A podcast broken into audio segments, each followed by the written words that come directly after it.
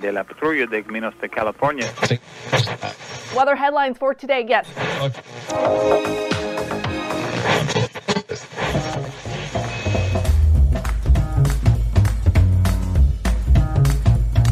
Welcome to the Revenue Generator Podcast, an I Hear Everything production. In this podcast, you'll hear how industry leaders integrate sales, marketing, product, and customer success into a single business unit with a common goal of optimizing their revenue cycle. We'll unearth how innovators integrate data, technology, people, and processes to expedite demand generation and increase recurring revenue. Sit back, tune in, and get ready to meet a member of the revenue generation. Here's the host of the Revenue Generator podcast, the CMO of LeanData, Doug Bell. Welcome to the Revenue Generator podcast, where we members of the revenue generation share solutions for how you can integrate your business to optimize revenue. I'm your host and the CMO of LeanData, Doug Bell, and today we're going to discuss the theory of consumer action.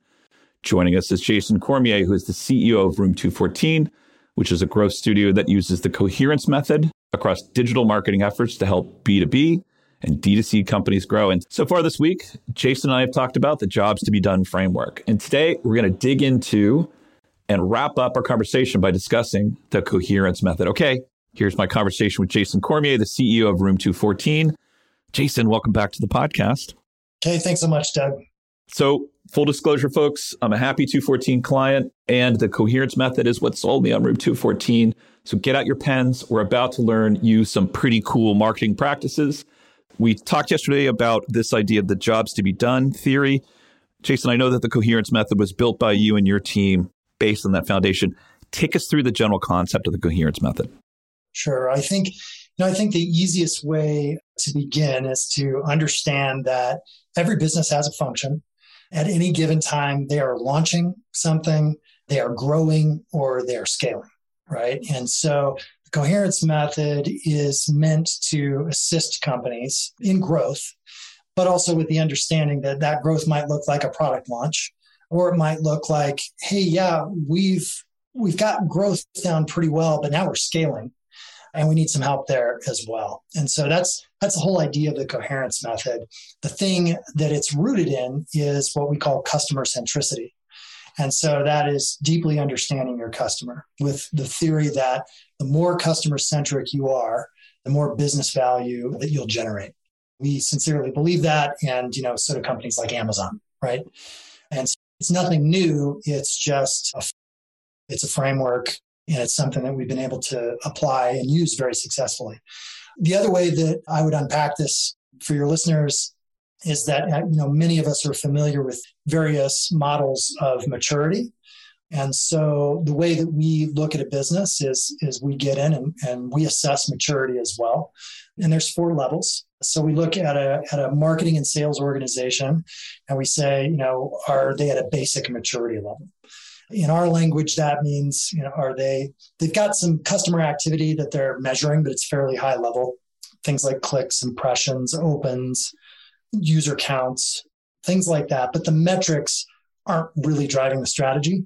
Second level is what we call tactical. And so maturity level two, you know, they got campaigns running. There's more insights that are being generated on a range of variables that might include things like average lifetime value or average order value, things of that nature. Uh, to the next level is level three is they're really functioning in more of a strategic manner. And so this is where the rubber really meets the road because the way we define strategic is that they are really getting into a deep knowledge of their customers. And so that, you know, applies to what we talked about yesterday with jobs to be done. And so that enables greater levels of personalization, segmentation, creating buyers' journeys that, that actually can make a really big impact. And then finally, this idea of level four is they're pervasive. They're maximizing the use of technology across multiple marketing channels. They're getting the greatest, they're delivering the greatest customer value, and they're making the smartest adjustments. So, the thing about these four areas of maturity is that regardless of where you are as a business in each of these four areas, there's always going to be three variables, what we call the three T's. And that is the time that you have to get the work done that you need to do, the talent that you have, and the technology. And so these three variables are typically what make and break companies, right? And so, as a service organization, you know, our objective, and, and this would be for any service organization worth their salt, it would be to come alongside their client and determine okay, where are the gaps with respect to time, talent, and technology? And I, I would say, just bigger picture, this goes beyond any framework we're using, right? But getting into that, we now look at five elements that essentially make up the methodology. And before I jump in to that, I'll just pause and see if you have any questions. Yeah, Jason, let's talk about one of those really key elements before we dive into the rest of the methodology. So you effectively you're talking about a maturity model. And yesterday we talked about the jobs to be done and you're saying really the third level, if you will, the next to highest, the penultimate level of maturity is an organization that has that fundamental customer understanding. I would guess that a lot of the time, Jason, just based on comments we heard from you yesterday, quite often companies aren't there yet, right? That's your job to kind of get them up to that next maturity level. And then the next maturity level, which is when they're operating at speed, if you will.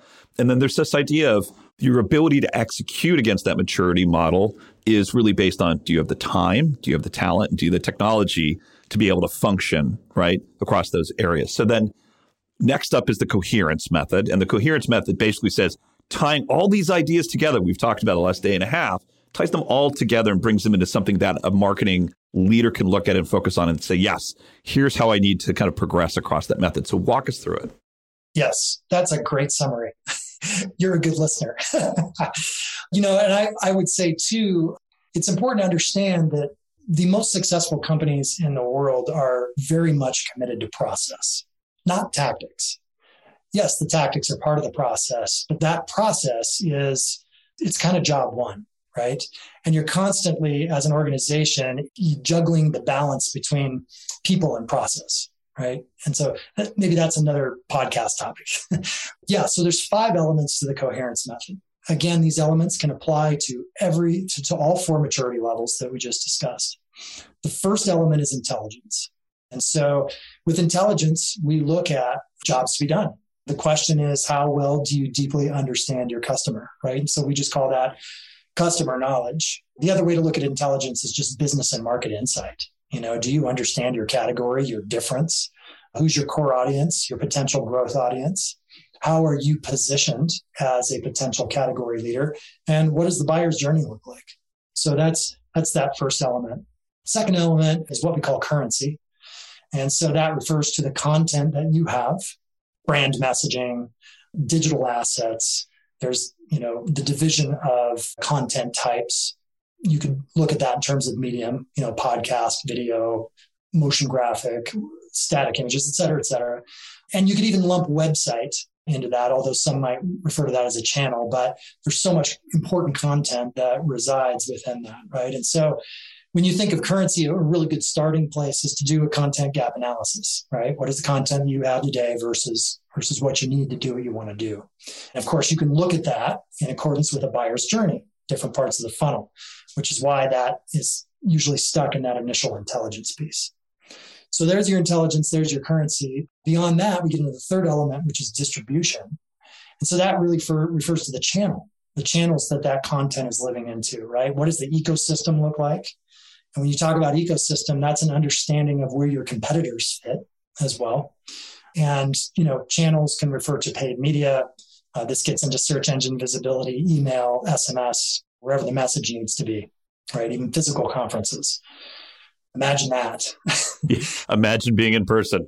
Yes, yes. And then finally, well, not finally, but the fourth element is automation. So when we talk about automation, we're really just looking at efficiency and what are workflows, what do workflows look like inside of your organization. This can get into the CRM. This can get into, you know, marketing automation. We will look at technical structure. In, in terms of marketing automation, you know, we're very much going to pay attention to scoring, nurturing, alerts and notifications. What are templates that can be used and repurposed? And so that's the automation side. And then finally, we get into the fifth element, which is optimization. And so, as the word, you know, directs, it's how do you improve? And what do the analytics look like? What do the integrations look like? Is there a single source of truth? How do we talk about data integrity, testing, conversion rate optimization, right? What are the cycles of learning? Are you learning in a reactive state or are you intentional? And you've got a set of metrics, KPIs that are helping you make decisions along the way. So you may have metrics and KPIs, but then how are they actually, how are you learning from them and making decisions is kind of the next step beyond just having them, right? So you folks can only listen to the dulcet tones of Jason and Doug, but what you can't see is that what Jason's really described is a stack, if you will. There's a foundation to that stack, which is intelligence. Spent a lot of time talking about why that's so, so important, right? It's it's the jobs to be done method, but it's also the buyer's journey. It is having a profound understanding of your place in the marketplace. I think we can all understand why that's so important to start with that foundation, even though as marketing and revenue leaders, we don't always start there. So that's that's the foundation. That's the first piece. Second piece is how credible are you, right? What is your currency?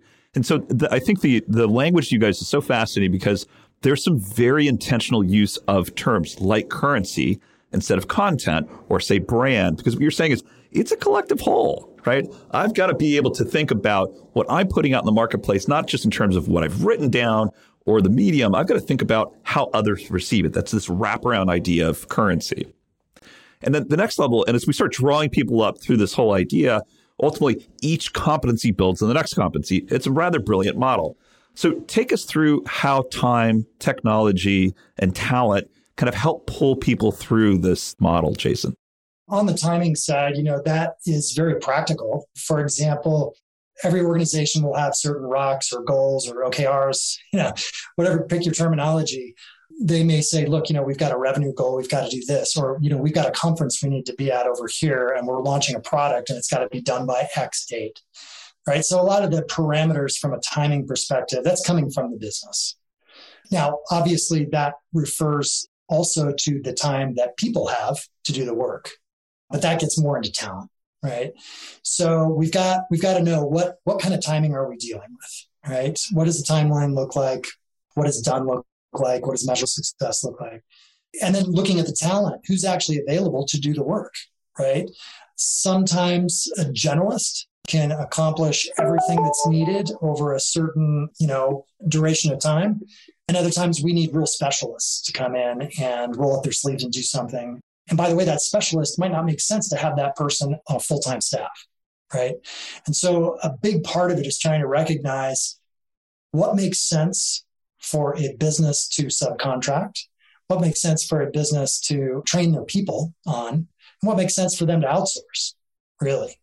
And I think that even though it's tempting for an agency to just want to sell you every bucket that they have of, you know, the whole kitchen sink full of services, you're best served when you have an honest conversation with someone that says, yeah, it's cool that you want to pay us to do all of your organic social media, but that's going to cost you a lot of money. And oh, by the way, if you just had somebody in house who just lived and breathed your brand every day long, you should probably pay for that instead.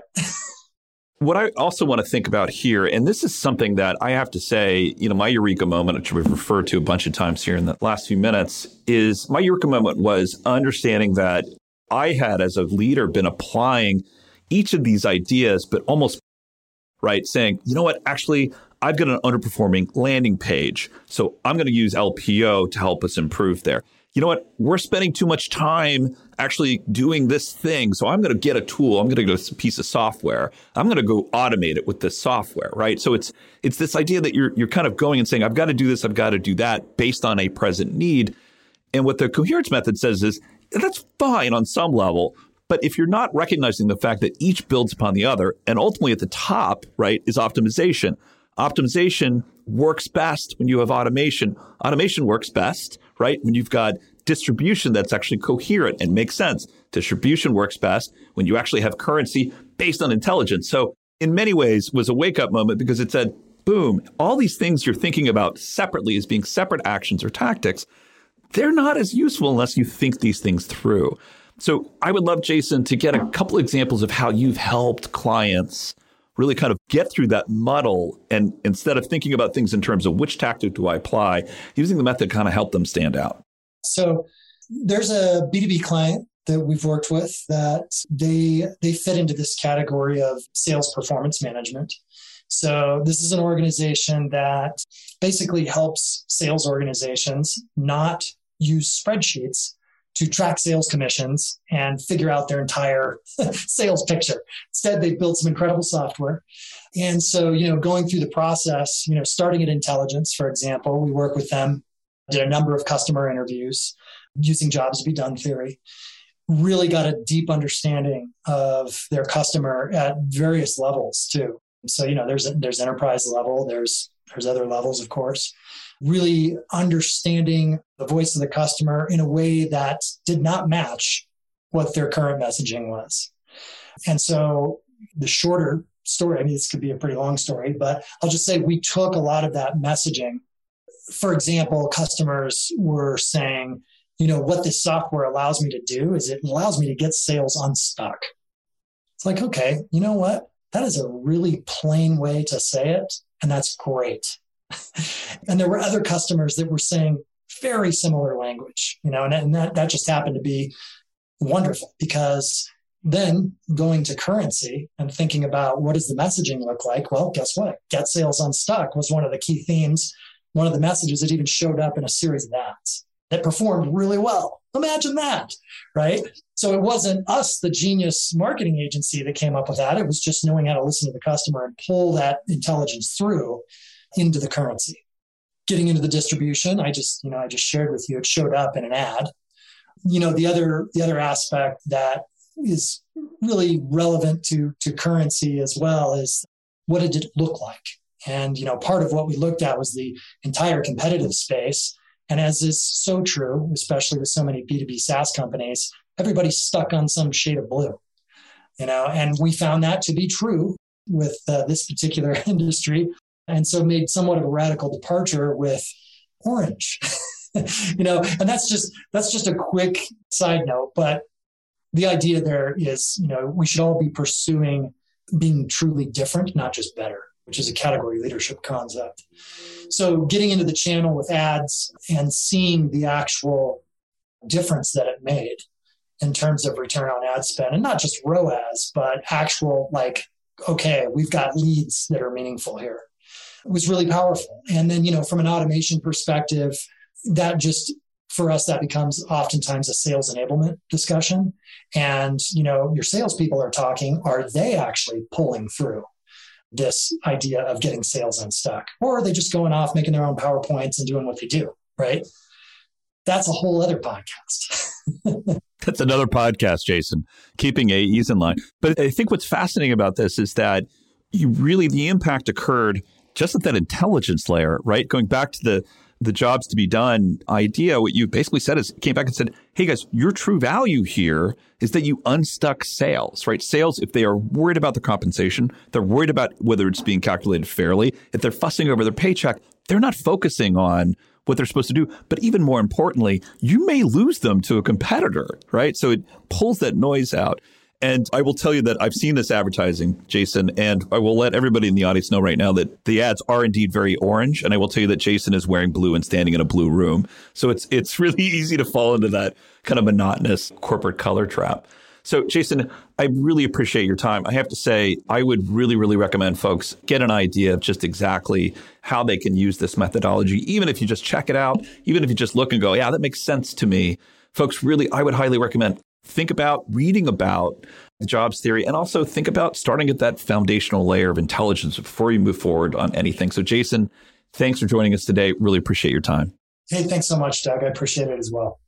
Okay, that wraps up this episode of the Revenue Generator podcast. Thanks to Jason Cormier, the CEO at Room 214, for joining us. If you would like to contact Jason and learn more about him, you can find a link in his LinkedIn profile in our show notes, or you can contact him on Twitter, where his handle is Jason Cormier or visit his company website at room214.com.